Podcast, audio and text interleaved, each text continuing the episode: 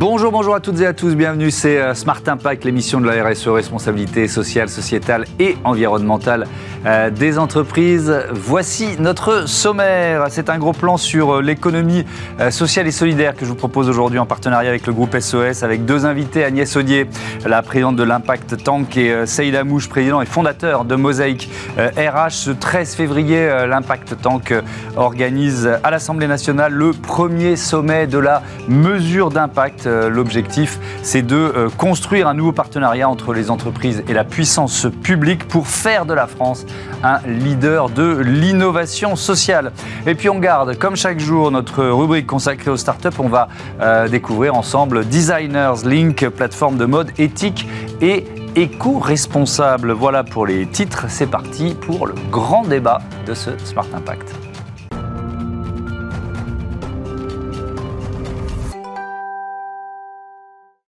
Je vous présente tout de suite euh, les invités de ce Smart Impact. Agnès Audier, bonjour, bienvenue. Vous êtes euh, la présidente de l'Impact, l'Impact Tank. Saïd Amouche, bonjour. Bonjour. Bienvenue à vous aussi, président, fondateur de Mosaïque RH. Allez, un peu de, présentation. On pose le décor. On a une vingtaine de minutes euh, ensemble pour, pour parler de, de, notamment de ce sommet de la mesure d'impact que vous organisez le, le, 13 février, ce 13 février à l'Assemblée.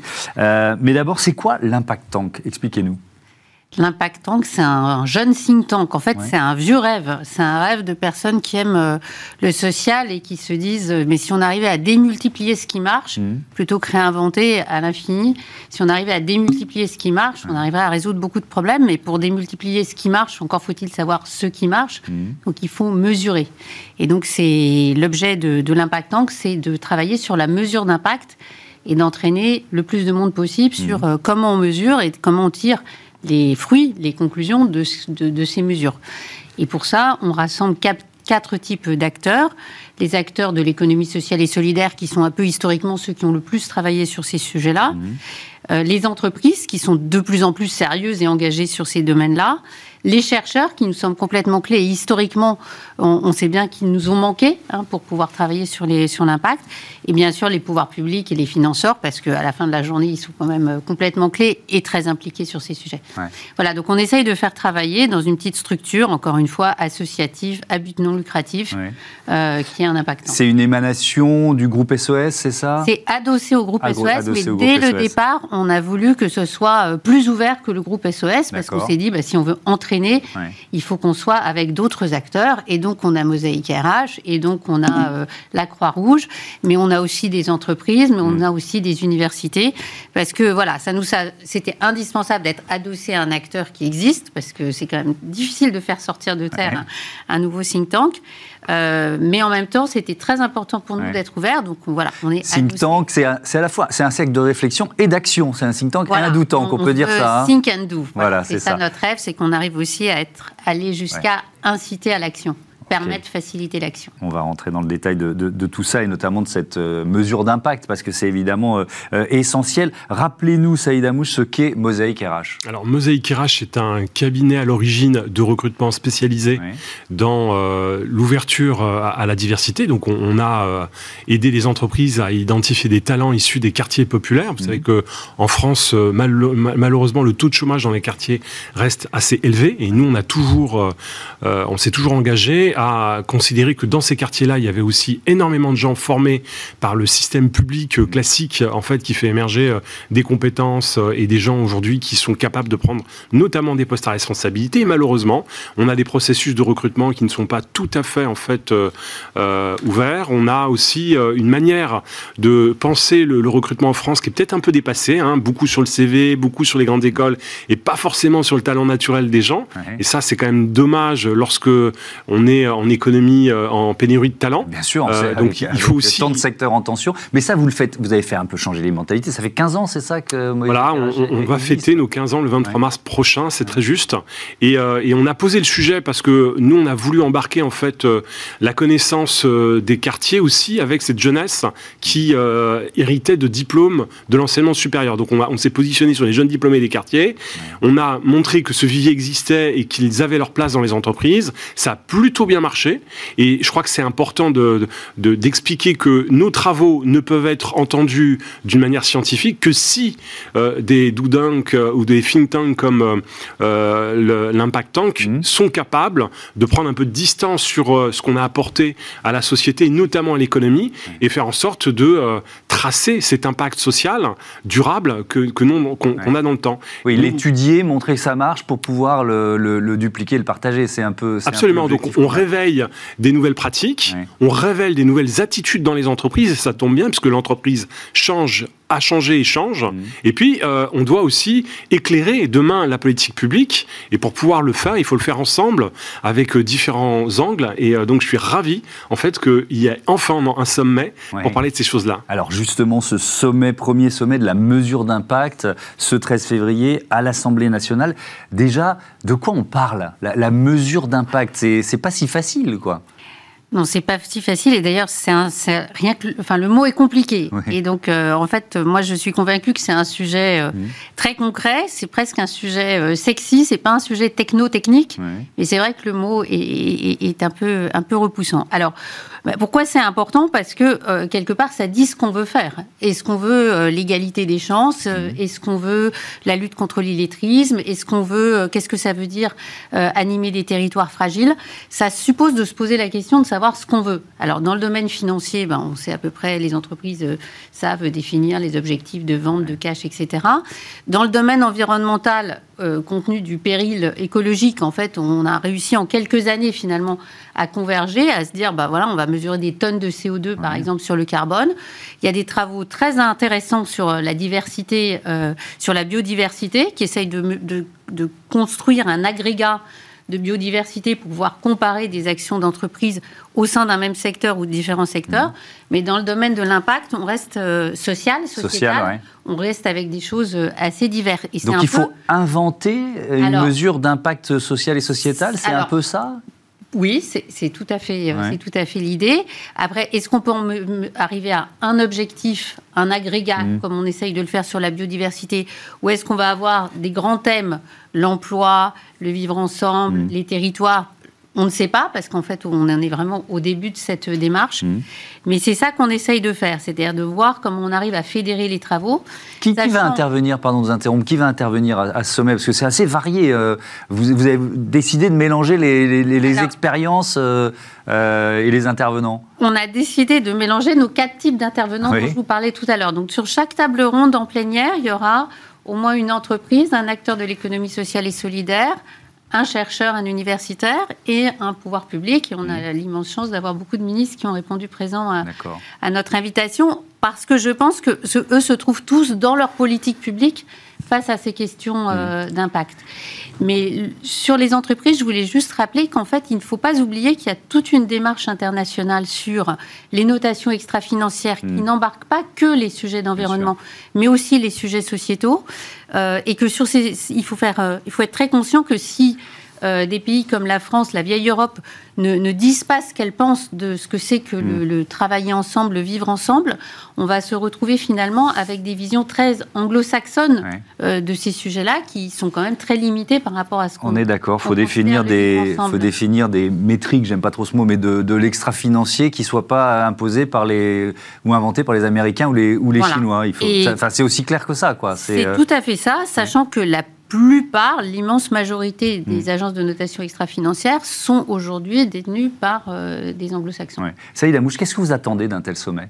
Alors, vous voyez, euh, quand on lance Mosaïque RH en 2007, euh, quelque part, on essaye d'apporter des solutions un peu innovantes euh, sur les questions de lutte contre les discriminations à l'emploi et de promotion à la diversité. Donc, on a deux modèles. On a soit un modèle ancestral porté en fait par l'État-providence qui consiste à dire on est dans l'assistanat pur et simple, mmh. avec ses vertus mais aussi ses limites, ou on a l'alternative anglo-saxonne qui dit il faut des quotas dans les organisations. Nous, on n'est ni pour l'une ni pour l'autre. On invente en fait un modèle de cabinet de recrutement ce cabinet de recrutement, en fait, en réalité, on voit bien qu'on a besoin de former euh, euh, les, acteurs, donc les décideurs économiques, on a besoin euh, d'amener à la prise de conscience, on a besoin de mieux outiller les candidats qui n'ont pas les mêmes chances que les autres pour pouvoir rétablir finalement un principe très simple républicain qui est l'égalité de traitement. Et derrière, une fois qu'on a fait ça, une, fois qu'on s'est rendu compte que, en réalité, si on était dans des stratégies de prévention, eh bien, c'est des gains économiques mmh. qu'on suscite pour euh, la, société française. Et on a besoin, à un moment donné, de l'étudier, ce modèle-là, et, de, pouvoir, et de pouvoir en faire demain une politique publique. et donc, le, sommet nous permet de faire ça et d'aller au bout. Mmh. Mais alors justement, c'est très intéressant. Vous nous dites qu'on a été obligé d'inventer une, une, voie originale parce que euh, comment mesurer euh, la diversité et les engagements en matière de diversité dans une entreprise alors qu'en France, il n'y a pas de statistiques euh, ethniques. Enfin, on est dans un modèle qui est effectivement pas le modèle anglo-saxon. Alors d'où la question de la mesure. Donc si on ne mesure pas, on ne voit rien. Bah oui. Et on ne peut pas progresser. Et voilà, absolument. Non seulement on ne peut pas progresser, mais on peut être amené à mettre en place des actions mmh. qui vont générer en fait beaucoup plus de difficultés mettre des quotas euh, dans les entreprises, et vous le savez, euh, euh, c'est un sujet que vous connaissez, c'est peut-être un problème si on met en place des quotas ethniques. Et, est-ce qu'il n'y a pas d'autres alternatives Est-ce qu'on ne doit pas d'abord s'intéresser à la compétence? Et quand on est capable de construire ça, mmh. comment on le monétise, comment on le valorise, comment on le fait monter en puissance avec l'intervention de pouvoir public mmh. La Caisse des dépôts est un relais de transformation considérable, mais si on n'est pas capable de convaincre la Caisse des dépôts, eh bien il faut mettre en place des modèles Mm. qui vont nous permettre en fait de, démontrer qu'il y a de la valeur ajoutée et que ça fait du bien en fait à la politique publique. C'est aussi là où on peut chercher mm. des poches d'économie, puisque aujourd'hui on a besoin de financer notre pays. notre pays est endetté et si on est capable de faire euh, euh, développer des modèles alternatifs qui sont capables de traiter des problèmes sociaux et de générer leur propre revenus, on a gagné. Et c'est ce qu'on est capable de démontrer. Et je suis ravi que le groupe SOS ainsi qu'Impactante mm. investissent ce sujet-là d'une manière euh, forte aujourd'hui. Agnès quand vous dites on, veut bâtir un New Deal de, l'impact, euh, ça, veut dire quoi? Et puis peut-être quels sont les, freins aujourd'hui, les freins principaux? Parce qu'il y en a beaucoup. Un New Deal, c'est additionner les forces. C'est-à-dire, euh, comme je disais tout à l'heure, euh, il y a beaucoup d'acteurs qui travaillent sur ces sujets-là, mais mhm. si on veut avoir une masse critique et on veut peser et on veut avoir une dynamique, y compris universitaire, chercheur sur ces sujets-là, faut qu'on arrête d'être un peu éparpillé, il faut qu'on arrive mhm. à, additionner les forces. Et on pourrait euh, se dire que la France pourrait être euh, quelque part championne dans le monde, ou en tout cas en Europe, mmh. sur ces sujets de, mesures d'impact social, sociétal. À l'occasion de la, PFUE, de la, de la, euh, présidence, française, de l'Union européenne, mmh. on a fait un, partage avec d'autres pays et on voit que tout le monde est en face des mêmes problématiques. Donc voilà, il y a vraiment un espace même européen pour construire ça. Oui, mais alors ça suppose aussi des moyens public C'est un peu le message que vous, que vous allez faire passer, pas seulement Ça suppose une, déjà une vision commune et une envie commune. Hein. Je pense qu'on on est tous d'accord là-dessus. On peut trouver des moyens. On n'a pas besoin d'immenses moyens pour faire de la mesure d'impact. On a besoin que tout le monde ait envie de faire des choses. Mm. Et puis, alors par contre, on a besoin de données. Et c'est le, le, point qui me semble important pour répondre à votre question. C'est vrai qu'aujourd'hui, euh, pour pouvoir faire de la mesure d'impact, il faut des données. Et, les données, eh ben, elles sont pas. On n'a pas de tradition de collecte de données quand même dans le secteur euh, social. On en a euh, progressivement dans le secteur de la santé. Maintenant, on a des, choses tout à fait conséquentes qui permettent de faire ben, justement de la prévention, de la personnalisation des parcours. et donc moi, mon, mon rêve, peut-être mon objectif pour ce sommet, c'est aussi de cranter quelque chose sur le fait qu'il y a des bases, euh, par exemple, publiques absolument mmh. extraordinaires. Hein. Si on arrivait à, mieux exploiter euh, ce qu'il y a dans les bases de Pôle emploi, de l'UNEDIC, de la CNAF, euh, de la DGFIP, on arriverait à comprendre finalement quels sont les parcours des gens. Mmh. Et avec des chercheurs et toutes les règles de déontologie qu'il faut évidemment pour manipuler des données qui à la fin de la journée sont des données personnelles. Hein. donc évidemment, il faut faire les choses avec prudence, doigté et dans, toutes les, dans le respect de toutes les règles. Mais on pourrait avoir une exploitation beaucoup plus forte qui permette de savoir ben, finalement est-ce que tel et tel parcours euh, est mm. adapté, donne des résultats et de personnaliser plus les parcours. Ouais. Euh, Saïd Amou, je vous l'avais évoqué, mais dans, un contexte où il y a une grande majorité de, de chefs d'entreprise ou de recruteurs qui disent on a du mal, euh, secteur en tension, je ne sais pas si, si ce n'est pas l'économie en tension en, la matière. Est-ce que vous voyez, un, euh, les mentalités changer et est-ce que, euh, on parle de moyens, il y, y, a des biais qui sont encore importants et donc, voilà, la formation dont vous parliez, là, pour le coup, il faut les moyens. Oui, absolument, vous avez raison. C'est-à-dire que on est quand même dans une société où le déni sur ces questions-là est très fort. Le déni lié aux discriminations, mmh. tout type d'ailleurs de discrimination liée à l'âge, liées aux femmes. Il ne mmh. faut pas l'oublier. Hein. on a encore des, problèmes pour pouvoir reconnaître euh, des femmes. Et on a encore aujourd'hui des organisations qui ont du mal à nommer des femmes sur des postes stratégiques dans les organisations. Mmh. il faut le dire. Et, je peux vous dire aussi que la fonction publique n'est pas exemplaire sur ces questions-là. C'est important de le rappeler. Et puis on parlait de finances. Pour, pour financer une entreprise, euh, quand on est euh, une femme créatrice d'entreprise, c'est plus compliqué que quand on est un homme. Absolument. Et donc on a aussi le sujet en fait des, origines culturelles. Hein. L'origine culturelle, pour moi, elle est, elle est plutôt euh, liée à des éléments favorables euh, qui constituent la croissance demain. Hein. On a des jeunes qui parlent plusieurs langues, on a des jeunes qui sont plutôt dynamiques, on a des jeunes aujourd'hui qui sont formés.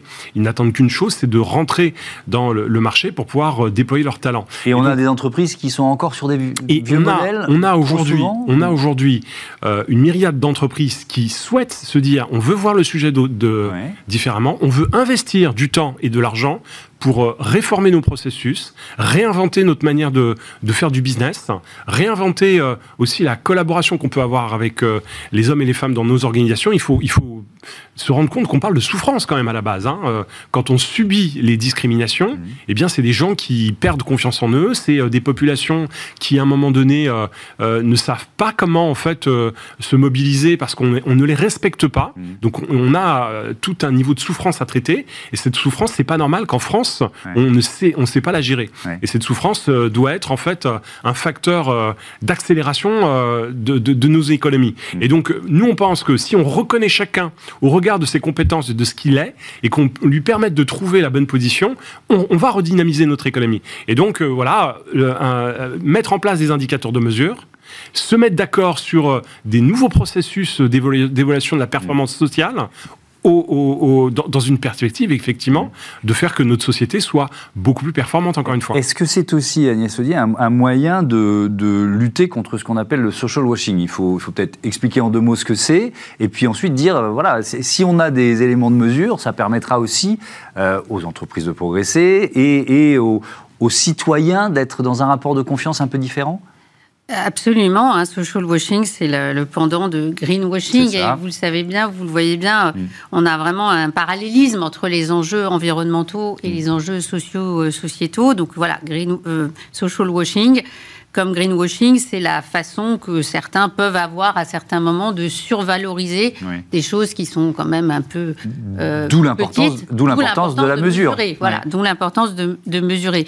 Et pour construire sur ce que dit euh, Saïd, je pense que si on arrive à présenter aux entreprises des mesures d'impact, on va aussi débloquer, on va démontrer l'intérêt de bouger, de l'intérêt de bouger sur des sur ce qui est euh, des choses qui peuvent être un peu périphériques par rapport à, ce que font les, entreprises, mais aussi ce qui au cœur de leur modèle économique ou de leur modèle RH. Comment on, change les processus de recrutement, comment on voit différemment son marché, comment on réalise qu'une grande partie du marché est sur des gens euh, moins fortunés que euh, les gens auxquels on s'adresse spontanément avec les offres qu'on a à un moment donné. Et donc c'est par cette démonstration euh, nous semble-t-il, qu'on peut justement aider à une allocation différente euh, des ressources dans les mmh. entreprises. Mais alors, je, trouve ça d'autant plus important et, passionnant que, euh, alors, il y a effectivement du greenwashing ou du social washing, c'est une réalité, mais il y a aussi des entreprises, et, je veux bien vous entendre là-dessus, c'est-à-dire qui font bien ou mieux les choses, qui sont dans une, en train de progresser, que ce soit dans l'engagement environnemental ou sociétal, mais qui n'osent pas en parler de peur d'être taxé de, euh, de social washing ou de greenwashing. Ou de cynisme. Ou de cynisme. Donc c'est très juste, c'est très juste parce qu'aujourd'hui, encore une fois, on manque d'outils de mesure. On ne sait pas ce qui est fake et ce qui est réalité. Euh, on peut pas décréter du jour au lendemain, mettre en place en fait des actions mm. et être au top de la performance de ces actions-là. Ça, ça, ça s'inscrit dans le temps mm. euh, et je pense que c'est important de mettre en place, par exemple, des baromètres. Nous, c'est ce qu'on prescrit aux entreprises. Mettez en, mettez en place des baromètres diversité pour savoir comment vos plans d'action évoluent dans la durée. Ce qui est très intéressant derrière tout ça, en réalité c'est que ça fait aussi évoluer les modèles économiques. Mmh. Euh, on, a vu émerger, par exemple, une nouvelle race euh, d'entreprises aujourd'hui, qui sont les entreprises euh, à mission. Mmh. on, parle de plus en plus d'entrepreneurs sociaux. Mmh. on voit bien que, par exemple, les fondations actionnaires, ça sera probablement la, solution pour ces systèmes. C'est ce que vous avez mis en place. Absolument. Fondation Mosaïque qui qui, qui est actionnaire, qui, c'est, un, modèle original. Hein. Qui porte une espèce de conscience sociale, sociétale, et puis certains, certains, certaines nécessités en fait d'être productif, d'être à la, en capacité en fait de traiter correctement en fait mm. l'offre de, de services et, les, les, partenaires que nous avons, et donc ça nécessite d'avoir les moyens d'une PME pour pouvoir exécuter. Et alors là, aussi, c'est une tendance qu'on peut euh, détailler euh, sur le, le, rôle sociétal et surtout le fait que les entreprises, euh, finalement, assument le fait d'avoir un rôle sociétal, mais presque un rôle politique. ça, ne vous a certainement pas échappé à l'un et à l'autre. Le, même jour, il y a le Crédit Mutuel d'un côté, la Maïf de l'autre, qui annonce qu'elles vont consacrer 15% de leurs bénéfices pour le Crédit Mutuel et 10% pour la Maïf à dividende sociétal ou dividende écologique, euh, en espérant que d'autres grandes entreprises pourront les, suivre. Euh, Agnès Audier, est-ce qu'il euh, y, y, a un mouvement qui s'amorce pour vous? Il y a tout à fait un mouvement qui s'amorce, mmh. alors qui est un mouvement qui vient à la fois du monde des entreprises et puis qui est un peu aidé aussi par les évolutions législatives. Hein. La loi Pacte n'est pas, est pas anodine du mmh. tout. Elle, elle, elle, pousse les entreprises dans cette direction-là. Après, je pense même que le, on voit bien que la situation dans laquelle on est euh, post-crise euh, Covid fait aussi qu'il y a un rapport euh, des salariés au travail, enfin mm. des Français et des, des, des, habitants de ce pays au travail, par exemple, qui pousse aussi les entreprises à être beaucoup plus sérieuses, beaucoup plus créatives, beaucoup plus euh, euh, d'oser plus des choses différentes. Mais est-ce que c'est l'économie sociale et solidaire qui, qui, qui infuse d'une certaine façon quoi? Parce que c'est des valeurs, ce que je viens de décrire, qui se rapprochent. C'est pas la même chose, mais qui se rapprochent un peu de ce qu'est l'économie sociale et solidaire. Il y a un continuum qui est en train de se créer. C'est-à-dire, si on, y est, on regarde il y a 30 ans, il y avait le monde associatif, on ne mm. parlait pas du tout de SS, il y avait le monde du business euh, focalisé sur euh, le cash. On voit que là, c'est créé tout un, tout un univers qui est entre les deux et des entreprises qui, euh, voilà, qui investissent beaucoup, euh, beaucoup plus sur les sujets euh, sociaux, qui évidemment sont extrêmement conscientes du péril environnemental. Et puis le monde de, des associations qui s'est professionnalisé, qui a mmh. intégré aussi des nouvelles règles de fonctionnement. Donc on est une période de ce point de vue-là très intéressante. Ça y la mouche. Oui, ce que je retiens moi, c'est qu'en France, en réalité, on a beaucoup soutenu en fait l'innovation sociale et donc mmh. il y a énormément de bonnes pratiques. Et ces bonnes pratiques, elles sont pas montées à l'échelle c'est-à-dire qu'elles restent en dessous de la table. Il faut mm. aujourd'hui les faire remonter. Pour répondre à votre question sur est-ce que l'entreprise est plus politique, en fait, les marchés financiers étaient déjà très politiques. Ce qu'on essaye de faire et de dire, c'est comment on retourne, on rééquilibre une situation aujourd'hui qui est anormale. Mm. C'est-à-dire qu'aujourd'hui, c'est pas la performance euh, sur les marchés financiers qui doit compter, parce que mm. ça fait du mal au à, à, nos, sociétés, et on voit bien l'impact euh, que ça peut avoir euh, aujourd'hui, et, et on essaye de remettre ça au centre en fait des problématiques sociales en ayant des, modèles économiques vertueux, mmh. parce que la performance, c'est pas un gros mot, c'est nécessaire pour pouvoir créer de la richesse et soutenir en fait les plus fragiles aujourd'hui en France. Merci beaucoup, merci à tous les deux. Bon euh, euh, sommet euh, de la mesure d'impact donc ce 13 février à l'Assemblée nationale. On passe à notre rubrique consacrée aux startups éco-responsables.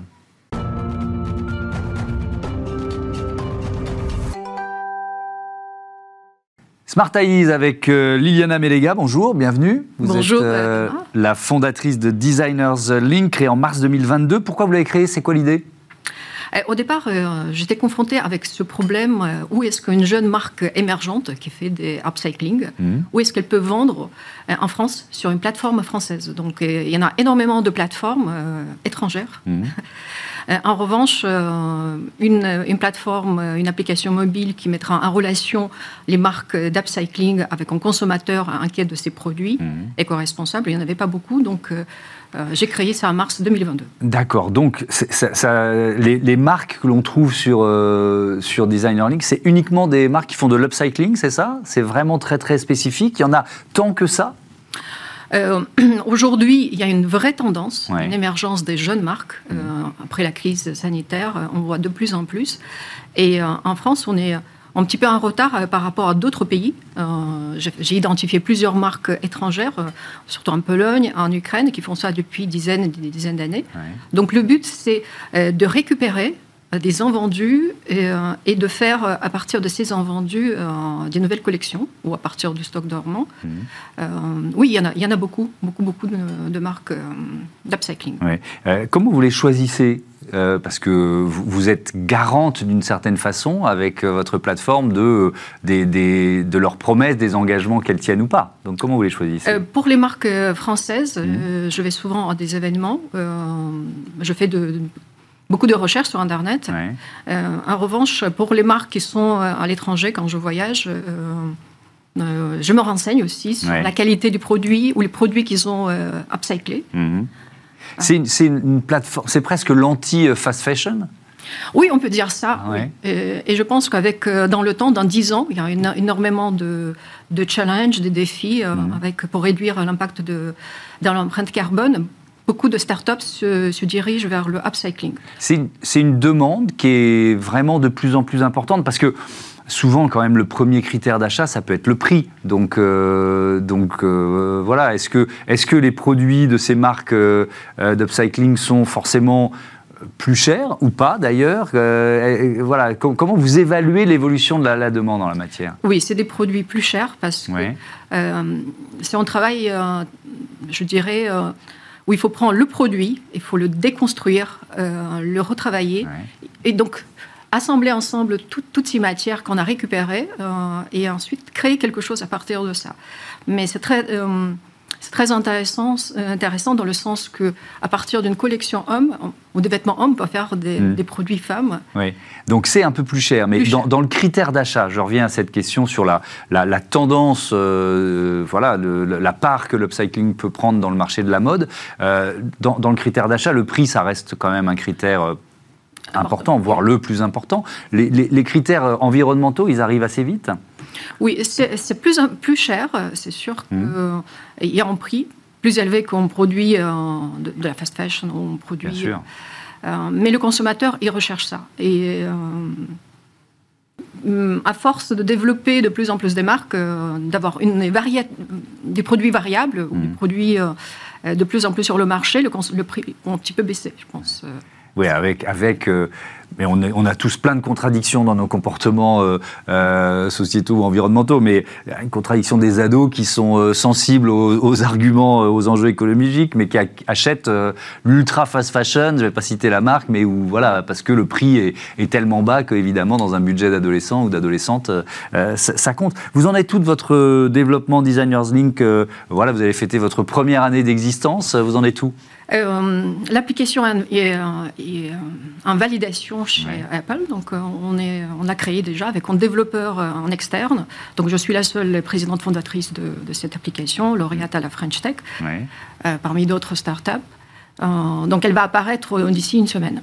Ben voilà, donc on est en pleine actualité, on va pouvoir découvrir euh, Designers Link et donc l'application euh, dans quelques jours. Merci beaucoup Liliana Melega et bravo pour d'être venue comme ça, lauréate de la French Tech. Voilà, je voudrais remercier Louis Perrin à la programmation et à la production de ce Smart Impact assisté aujourd'hui de Marie Billat, Théo Boscar au, à la réalisation et puis au son, ils étaient deux, Saïd Mamou et Alexis Oustavassili. Salut à toutes et à tous. Merci encore une fois de fidélité à cette émission et à Bismarck, la chaîne des audacieuses et des audacieux. Salut.